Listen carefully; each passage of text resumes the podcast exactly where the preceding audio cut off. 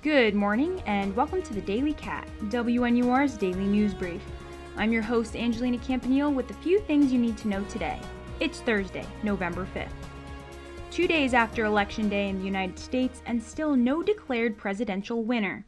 Former Vice President Joe Biden currently leads President Donald Trump, according to the Associated Press, with 264 electoral votes.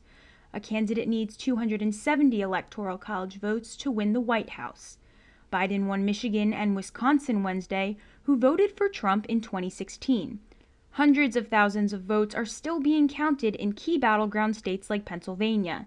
President Trump's campaign filed suit Wednesday against Pennsylvania, Michigan, and Georgia, claiming unconstitutional election laws and for violating the integrity of the voting process. Demonstrators gathered in downtown Chicago demanding every vote cast in Tuesday's election be counted, as Trump tries to stop the effort. The demonstration Wednesday was organized by labor and political activist groups. They marched through downtown and along a street across the Chicago River from Trump Tower.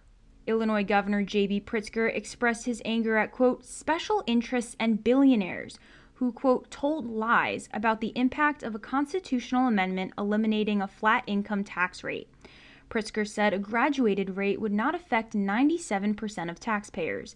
It would generate $3 billion more a year by increasing taxes for those who make more than $250,000.